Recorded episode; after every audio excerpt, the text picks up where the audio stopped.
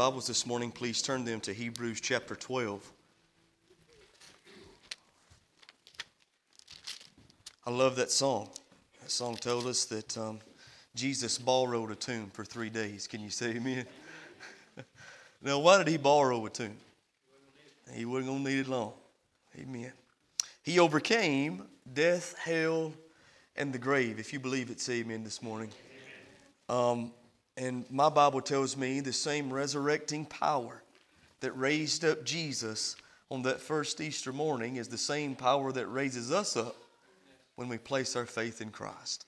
Wow, what a powerful, powerful song of worship. Thank you so much, worship team. Great job this morning, as always. This morning, I want to talk to you about the seriousness of sin. And I want to answer the question how serious is sin? We want to answer that according to God's Word and by the power of the Holy Spirit. Everything we do in here, uh, around here, we want to make sure it's done by the power of the Holy Spirit and according to the Word of God. And that's what we want to do here today. Without His work and His will being performed in this place, we can never be effective. Now, in Hebrews chapter number 12, in verse number 1, the Bible says it like this Wherefore, seeing we also are compassed about with so great a cloud of witnesses, what's what it says? Let us lay aside every weight. How many of you know sin weighs you down? Sin keeps you from running the race God wants you to run. Sin entangles you as a believer in the ways of the world. Sin causes you to not be obedient to the will of God for your life. And so the writer says, let us lay aside every weight, that thing that besets us, that thing that sets us on the wrong path. Let us lay it aside and let us run with patience the race that is set before us. Let's pray today. Father, we do love you. Thank you so much, Lord, for the truth of your word. Thank you for your presence that's in this place this morning. Lord, I want to thank you that you promise whenever we meet together, you meet with us. I'm thankful that you inhabit the praises of your people. I'm thankful today that, Lord, I know you want to work in the hearts and lives of men, women, boys, and girls. And Father, that's what we ask for. We ask if there be one here that's lost, you save them. If there be one here that's in a backslidden condition, you bring them back to yourself. Lord, if there's anything uh, in this place, in each and every heart, not pleasing unto you, would you reveal it to us so that we might be what you want us to be? Show us this morning just how serious sin is. In Jesus' mighty name we do pray. Amen. I am a fan of Indiana Jones. Anybody else? Yeah, me too. I love Indiana Jones. As a matter of fact, uh, some of my favorite movies of all time uh, are the Indiana Jones movies. There's four of them. Um, there's Indiana Jones and the Raiders of the Lost Ark. Y'all remember that one, don't you? When Indiana Jones was looking for the Ark of the Covenant. Then we have Indiana Jones and the Temple of Doom. Uh, that was a good one. That was one of my favorites. And then we have Indiana Jones and the Raiders of the, or excuse me, uh, the Last Crusade, which is my personal favorite of all the movies. And then we have Indiana Jones and the Kingdom of the Crystal Skull. Now, all four of them are fantastic. You, as you can tell, I'm an Indiana Jones connoisseur. I mean, they're, they're talking about Indiana Jones number five, and so I'm looking forward to seeing that when it comes out. I don't know how, how Harrison Ford is going to do uh, what he's always done as Indiana Jones, but um, uh, we'll see. We'll see. So I'm excited about that. But on one of those movies in um, The Last Crusade, if you remember, um, Indiana Jones is looking for the Holy Grail, and we know the Holy Grail to be the cup of Christ. And he, he he's looking for that cup that Jesus drank from um, at the Last Supper with his disciples. And so at the end of the movie, Indiana Jones and his team, after a whole lot of stuff that went on, they finally make it to the place where the Grail has been hidden, where the cup of Christ is. And if you remember, Indiana Jones had to go through um, several tests to get into the cup room where the Holy Grail was.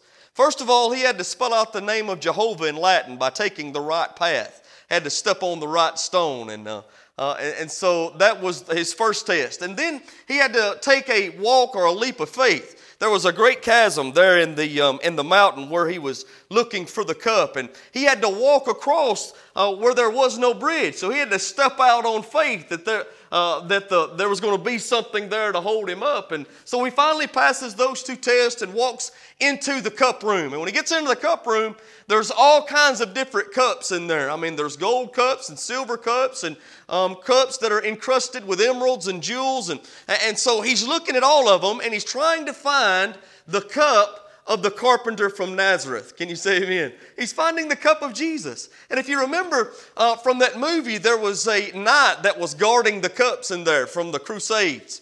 And, so uh, the knight looks at Indiana Jones and he says something that I thought was fantastic, and it's good advice for us. The, the knight looks at Indiana Jones right before he picks the cup he's going to pick, and he says, Choose wisely. Now, that knight knew something that we need to know.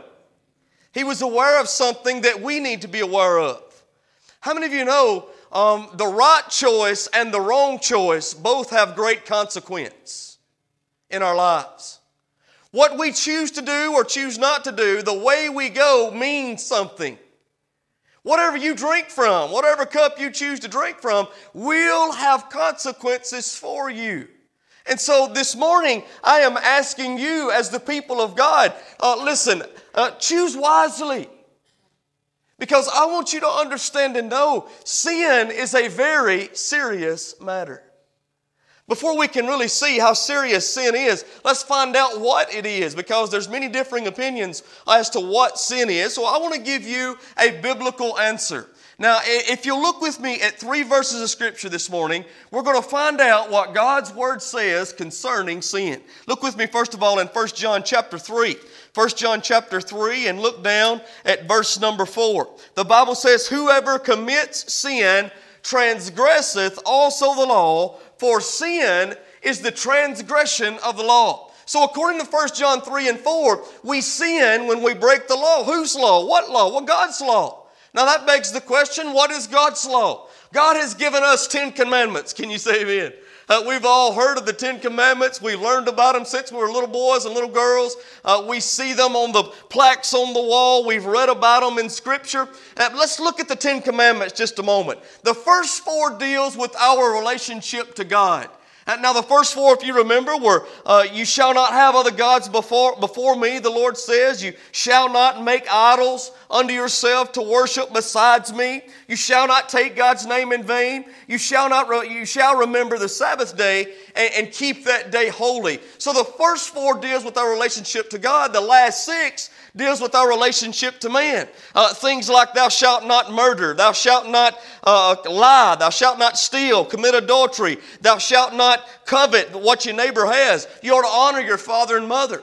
And if you remember, Jesus said it like this concerning the law. There was a time in, in, the book of Matthew, chapter 22, when the scribes and the Pharisees came unto the Lord and they said, Master, can you tell us what the great commandment is? What's the greatest of all the commandments? He said, If you want to know what the law is all about, if you want to know what those Ten Commandments, uh, uh, if you can sum it up, he puts it like this Love God with all your heart, soul, mind, and strength. And then he says, Love your neighbor as yourself.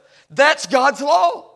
And the Bible says when we choose to break God's law by what we do or we don't do, sin of commission or sins of omission, when we break that, then that's called sin. For transgression of the law is sin, according to 1 John 3 and 4. So, what does that say to all of us? Well, let me ask you uh, do we have anybody here this morning who has loved God perfectly all your life? I mean, you've always loved God like you're supposed to. You've always put God first. You've never created an idol so that uh, you might worship it instead of worshiping the God who deserves worship. You, you've always done according to God just what needs to be done. You've perfectly loved Him. I don't think anybody could say that this morning, can we? So none of us have loved God like we should. Thereby, we've broke God's law, and that makes us sinners. Now then, let me ask you the, the next part. That's dealing with the first four commandments. How many of you have loved people like you're supposed to love people?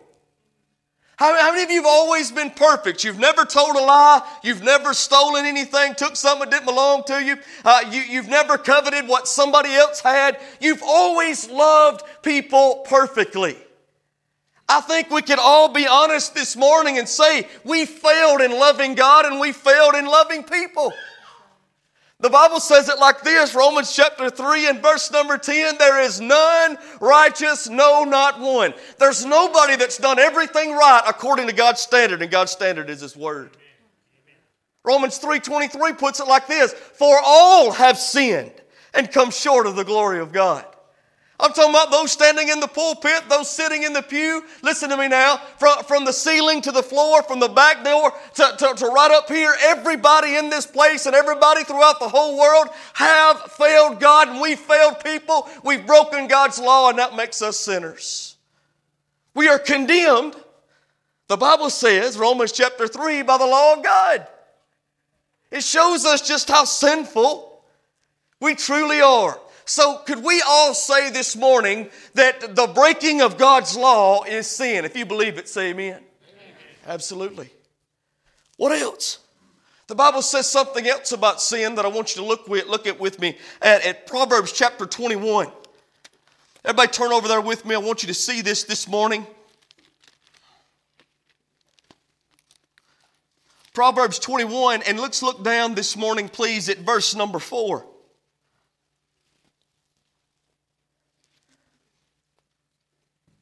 The writer puts it like this a high look and a proud heart.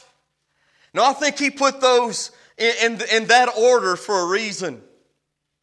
The Holy Spirit of God, uh, speaking to and speaking through Solomon, puts it down for us to see. He says, a high look and a proud heart. Uh, now, let me tell you what I believe he means by that. A high look, a high look or a proud look um, will reveal what's in the heart. Can you say amen? And so the Bible says a high look and a proud heart, and then he goes on to say, and the plowing of the wicked is sin. So when I read this verse, I don't know about you, but I struggled with it a little bit, and I thought, well, Lord, how is it possible that just a man plowing his garden is wickedness before you? How can that be sin? Well, you've got to understand the nature of man. How many of you know we've all sinned because of what we've done? We've broken God's law, but we've also sinned because of who we are. Let, let me share with you what I mean. The Bible says it like this that we all died in Adam, according to 1 uh, Corinthians chapter number 15. All of us were dead in Adam. How many of you know Adam broke God's law in the garden as the first man, Adam and Eve, the first man, the first woman, and when that happened, sin entered this world. Sin entered into the heart of man, and listen to me now. Sin was passed down through Adam, generation to generation to generation, all the way down to you and I. Listen to me now. So that everybody that's born in the seed of Adam is born into sin. And when the Bible says the wicked here in Proverbs 21 and verse number 4, the wicked are those who rebelled against God. Those who still stand in rebellion of God and rebellion of His Son Jesus, they are considered by God Himself wicked. And those who are still in their sin, listen, everything they do is tainted by their sinful nature. Even the good stuff. Ain't nothing wrong with plowing. But the Bible says simply because the wicked are in rebellion of God, they're walking against God and against God's ways. They haven't trusted in who God is or what He's done. God even sees the plowing they do as sinful. Apart from Jesus, everything we do is tainted by sin. If you believe it, say amen. So, transgression of the law is sin. Even the plowing of the wicked is sin. Let's look at something else. Everybody turn with me to Romans chapter number 14. Watch what the Bible tells us there.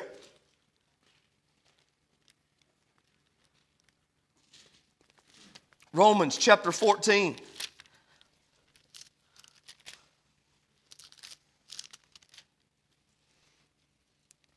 And let's look down at verse number 21. Romans 14, 21, the, uh, the, the people here are having a problem with what they should eat and what they should drink, and there was a lot of disagreement on the subject. And so the Apostle Paul, uh, he gives them some clarity, and he gives us some clarity. Now, listen what he says in the 21st verse. It is good neither to eat flesh, nor to drink wine, nor anything whereby thy brother stumbleth, or is offended, or is made weak. So they were uh, arguing over what they should eat and what they should drink. And so Paul says it like this He says, Look, anything that you do, make sure that you're doing it as to not make your brother stumble. So, our main objective, our main goal as people of God, how many of you know, is to love our brother? Amen. Amen. And to love God. It's not to please the flesh. Let me see if I can illustrate his point just a moment. Let's just say, for argument's sake, that uh, my favorite be- breakfast food is chocolate and biscuits. All right? I love chocolate and biscuits. I'm telling you, when somebody can make a good, crispy, uh, burn around the edges pan of biscuits and some good chocolate to pour over the top of that, that with some uh, um, country ham on the side, some good old salty country ham, that's about the closest to heaven I think we can get on this earth. I mean, I absolutely love that with all my heart. But let's just say this morning, um, let's just say Brother Don. Bro- Brother Don uh, has a problem with chocolate and biscuits. Let's just say he's diabetic, um, physically speaking, and, and he knows he can't have chocolate and biscuits. And usually, you know, uh, just like I know, that if you can't have something, that just makes you want it all the more. I mean, he loves chocolate and biscuits. He wants to eat chocolate and biscuits. He's tempted by chocolate and biscuits, but he knows it's not best for him to eat that stuff. Now, let me tell you what I'm not going to do. I'm not going to go and fix me a big old plate of chocolate and biscuits and country ham and go and sit down in front of Brother Don and eat that. You me tell you why? Because my main goal is to love my brother. My main goal is to make sure he don't stumble. My main goal is not to please my flesh, but to love Him and love God. Can you say amen? And so the Apostle Paul says, if it causes your brother to stumble, leave it alone. Then he goes on and takes it a step further. He says in verse 22, Hast thou faith? Have it to thyself, therefore, before God. Happy is he that condemneth not himself in the thing which he alloweth. How do you condemn yourself? That means when you feel guilty about doing something, praise God, as a child of God, that's the Holy Spirit convicting you. So if you feel guilty about it, if you doubt about it, leave it alone. Leave it alone. Look what he says in the last part, verse 23. He that doubteth is damned if he eat, because he eateth not of faith. And whatsoever is not of faith is sin. You know, there's some things, folks, that's black and white in the Word of God. It tells us we shouldn't do and what we should do. There's some things that there's kind of some gray areas there. Well, guess what you've got to rely on in those times? The Holy Spirit of God convicting your heart. And when He does, as a child of God, leave whatever it is alone. How many know the Bible never says I shouldn't go to a movie theater? Don't say that. But I'll tell you what has happened in my life before. Me and my wife went and paid 30 something dollars to get in the movie theater and popcorn and a drink. You know what I'm talking about? And we get set down, and 12 minutes into the movie, I decide this is not what's best for me or her or my family, and we've got up and left. Let me tell you why. Not because God's Word says don't go in a movie theater, but what was going on on the screen convicted my heart. Are you see what I'm saying? I didn't want to make anybody stumble. I, I didn't want to displease God or hurt my brother, hurt myself. So you had to leave on out. Can you say amen? So, what is sin? Well, it's transgression of the law. It can even be the plowing of the wicked, those in rebellion of God. And whatever you do, you can't do it in good faith and good conscience to that man it's sin. If you believe God's word, say amen today. Yeah, that's sin. Now, what does sin do? How serious is sin? Let me tell you what I fear more than anything else. Many times we become comfortable with our sin. We're okay with it. A lot of times you can get proud of it. You can explain it, you can excuse it, you can make it sound really good, you can even laugh about it. Let me share this with you. Sin to God is no laughing matter. And it shouldn't be to us. In Numbers, I'm not going to go over there and read it to you. I want you to go back and read it this week, please. But in, in the book of Numbers, chapter number 16, you'll find the story of a man by the name of Korah. Korah stood in rebellion to Moses. Moses was God's man, Moses was God's leader. Moses was preaching God's message. He was leading the children of Israel from um, Egypt, where they were enslaved. God, by his power, brought them out through the blood and by his power and was bringing them unto the promised land, and he was using Moses to do it. Right in the middle of the journey, there was a man by the name of Korah in Numbers chapter 16 that rebelled against Moses, and he caused others in the congregation of Israel to rebel as well. These people, this man, was rebelling against God's man and God's message. And if you go over there and look, you're going to find in Numbers 16, God was very serious about that. As a matter of fact, the Bible says God met with Moses and he met with Aaron and he said, I want you to remove uh, your tent from around Korah's tent. Get, get away from them. Uh, separate yourself from them. And then the Bible says in Numbers chapter 16 that God caused the earth to open up and all of those that were standing in rebellion with Korah were swallowed up by the earth. Let me tell you why? Well, God's pretty serious about sin. Amen. Let, let me share this with you. You ought to be serious about it as well. If you go on and read in the book of Acts, Acts chapter number 5, verses 1 through 11, you're going to find the story uh, about uh, Ananias and Sapphira. Ananias and Sapphira lied unto the church and they lied unto the Holy Spirit. And if you remember, um, in a council meeting with Peter himself, uh, they lied unto the Lord there that day, lied unto Peter. Guess what happened? God caused both of them to fall dead on the spot. Let me tell you why. God's serious about sin. Now, folks, I want to tell you, God doesn't cause everybody who stands in rebellion uh, to the things of God to be swallowed up by the earth, and He don't cause everybody um, who lies to drop down dead. But I think God is showing us in His precious Word, listen to me now, that He is very serious about things that displease Him. So we ought to take it serious. We don't wink at our sin. We, we don't excuse our sin. We don't explain our sin. Sin makes God sick. And it ought to make us sick. We've become comfortable with it. Let us stop excusing our sin and confess our sin. Let us stop explaining our sin and repent of our sin. Turn from it. Let us stop laughing at our sin and be broken because of our sin. Let me tell you why. It was our sin that put Jesus on the cross.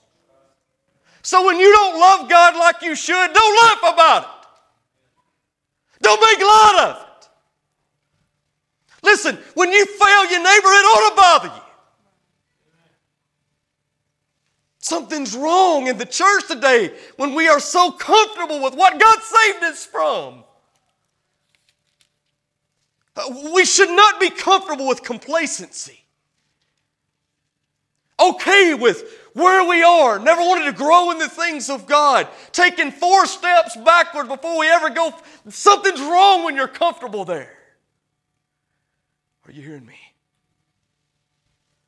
It's a serious matter. Let me, let me read to you how serious it is. Go to the book of 1 Peter, chapter 2.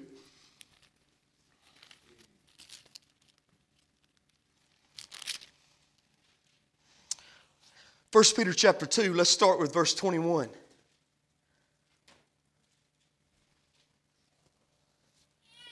For even hereunto were ye called. Watch what it says. For Christ also suffered for us. Everybody say suffered. Do you know Jesus took the cat of nine tails for you? Do you know the beard of Jesus was plucked out for you? Do you know he was nailed to a Roman cross for you? Do you know the, the crown of thorns they put on his head? He did that for you and for me. He suffered for us. Listen how he puts it. For us, leaving us an example that you should follow his steps, who did no sin. Jesus was perfect and holy in all his ways. He never once sinned but took the punishment for mine and for yours. It was for us he suffered. How serious is God about sin if he would put his son on the cross? How serious is God about sin if he'd kill his son? You know that's what he did, didn't he? Isaiah 53, 5 and 6, the Bible says, uh, He was wounded for our transgressions, He was bruised for our iniquities. All we like sheep have gone astray. And He's laid on Him the iniquity of us all. Our sin is not only very serious, but listen, it separated us from God. It caused us to go astray. Can you say amen? Apart from the promises of God, apart from the family of God, our sin separated us from God's holiness. But listen to me God, because He loved you, gave you Christ. So, how serious is sin to God? If He'd put His Son on the cross to take care of it. He suffered for us. Watch what else? Who, when he was reviled, reviled not. When he suffered, he threatened not, but committed himself to him that judgeth righteously. Watch what it says in verse 24 who his own self bare our sins in his own body on the tree. So, why was Jesus put on the tree? To become our sin bearer. He bore my sin. He bore your sin. So if that if sin is that serious to God, it ought to be that serious to you. Don't, don't be comfortable with it. Don't excuse it, don't explain it. confess it and repent of it. I want you to know this morning sin is a very serious matter. Sin separates us from God but I also want you to know that sin saturates every area of your life. Everything you do.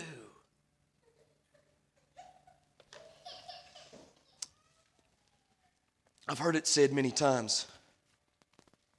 I was counseling with a young man who had a drug addiction. And he said this to me. He said, This is my life.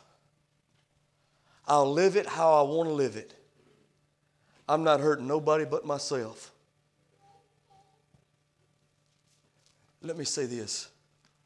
I bet if you asked that mother, she'd tell you a different story.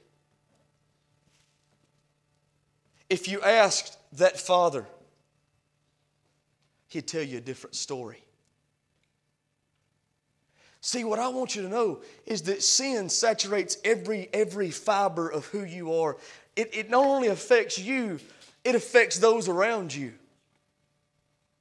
You don't believe sin affects you and affects others around you? We must look to the Word of God. Look, look what happens in, in John chapter 21. Peter is my hero. Told you that many times. Peter gives me hope. Peter was a great man of God whom the Lord used in a fantastic way. But Peter was far from perfect and needed God's grace. How do you know I can relate to that? I mean, I know we've got others here that are perfect, but I'm not. The truth is, we all need God's grace, don't we? Sure. Just like Peter. And, and, oh, Peter, I'm telling you, he denied the Lord three times, the Bible said. Um, he, he, he left the Lord at the time when Jesus needed him most after promising he would be willing to die for him. Peter failed the Lord terribly. And because of that, he was greatly depressed and discouraged. And in John chapter number 21, you find the story after Jesus had been resurrected from the grave and met with his disciples. In the 21st chapter of John, the Bible says it like this After these things, Jesus showed himself again to the disciples at the Sea of Tiberias, or the Sea of Galilee. On this wise showed he himself. Verse 2 There were together Simon Peter and Thomas called Didymus and Nathanael of Cana of Galilee and the sons of Zebedee and two other of his disciples. Verse 3 Simon Peter said unto them, I go a fishing. Now, watch what happens. Simon says, All right, guys, I'm going back to fishing, and watch what they all say. Then they say unto him, We also go with thee. They went forth and entered into a ship immediately, and that night they caught nothing. Now I want you to get the picture. Is there anything wrong with going fishing? Absolutely not. Nothing wrong with going fishing, praise God. Nothing wrong with going fishing. I love to fish myself. Nothing wrong with it. But let me tell you what this represents. How do you know when Jesus called Peter there on the shores of the Sea of Galilee, he said, Peter, from henceforth, you're going to catch men, brother. I know you're a fisher of fish, but from now on out, by my power working in you and working through you, I'm going to perform my will through your life, and you're going to be a fisherman of men. He changed Peter's destiny. He changed Peter's life completely. Peter, listen to me now, had a new purpose. And I think the picture that is being painted here after a very uh, discouraging time, a very depressing time, a time of failure, Peter says, I've give up. That's it. I'm done. It's over. I failed the Lord. He's never going to let me come back and serve Him. And he said, I tell you what, guys, that's it for me. I'm going fishing. I'm going back to my old life, the way I used to be. I'm giving up. I'm quitting. And when Peter said, I go a fishing, the Bible says they also went with him. See, his decision did not just affect him, it infected everybody else. Let me tell you something, fathers, husbands. The decisions you make, the choices you make, they not only affect you, they infect your family. Mamas, the decisions and choices you make not only affect you, they infect your husband, your children. Children of God, those who claim the name of Jesus. The decisions, the choices you make not only affect you, they infect everybody around you. There are people looking at you you didn't know is looking at you, expecting something different from you because you claim the name of Jesus. So let me encourage you. Remember, choose wisely. Now, some of you may be here this morning and you're just like myself. You take inventory of your life as a child of God You say, you know what? I've blown it. I've missed the mark. Several different areas. And let me tell you what God the Holy Spirit does. He seems to take his finger and put it right on the place where you know you need God's help, you need God's forgiveness, you need God's grace, you need God's mercy. Whatever it is for you that area in your life that you struggle with. Well, let me tell you this. Just because you've messed up, just because you've blown it, folks, join the crowd. We all have. See, I need God's grace and mercy daily. How about you? All of us do. Because in our flesh, in our flesh, while we're living in this world, we will be tempted, and from time to time we will fall into temptation. I am so very thankful today. The same grace that saved me is sufficient to keep me. I'm so thankful God does not throw the clay away. I love that old song. He that hath begun the good work in you will perform it in the day of Jesus Christ. But let me share this with you now. Just like the writer in Hebrews says, you've got to be willing to lay aside the weight, the sin that besets you, and run your race. Stop explaining it. Stop excusing it. Stop, listen, trying to make it sound good and just come before the Lord and say, Lord, I'm wrong, you're right. I confess my sin to you. Repent of it and turn to Jesus. Now, if you're here today and you're lost, sin, like we spoke about before, has separated you from a holy God. But I've got good news for you Jesus forgives sin. And if you'll trust Him this morning, by faith, that He died for your sin at the cross, He rose again the third day. The Bible says, Whosoever shall call upon the Lord shall be saved. If you're here today and you're a child of God, but you know there's some things in your life God's not pleased with, get it right today. It's a serious matter to the Lord. Listen, it separates and it saturates. I can promise you that. And if you're here if you're and you're lost, listen, God's got a plan and purpose for your life, but you'll never realize it until you know Jesus personally. Till you've placed your faith in Christ and been born again. That's your invitation. Everybody stand this morning. Brother, come on up.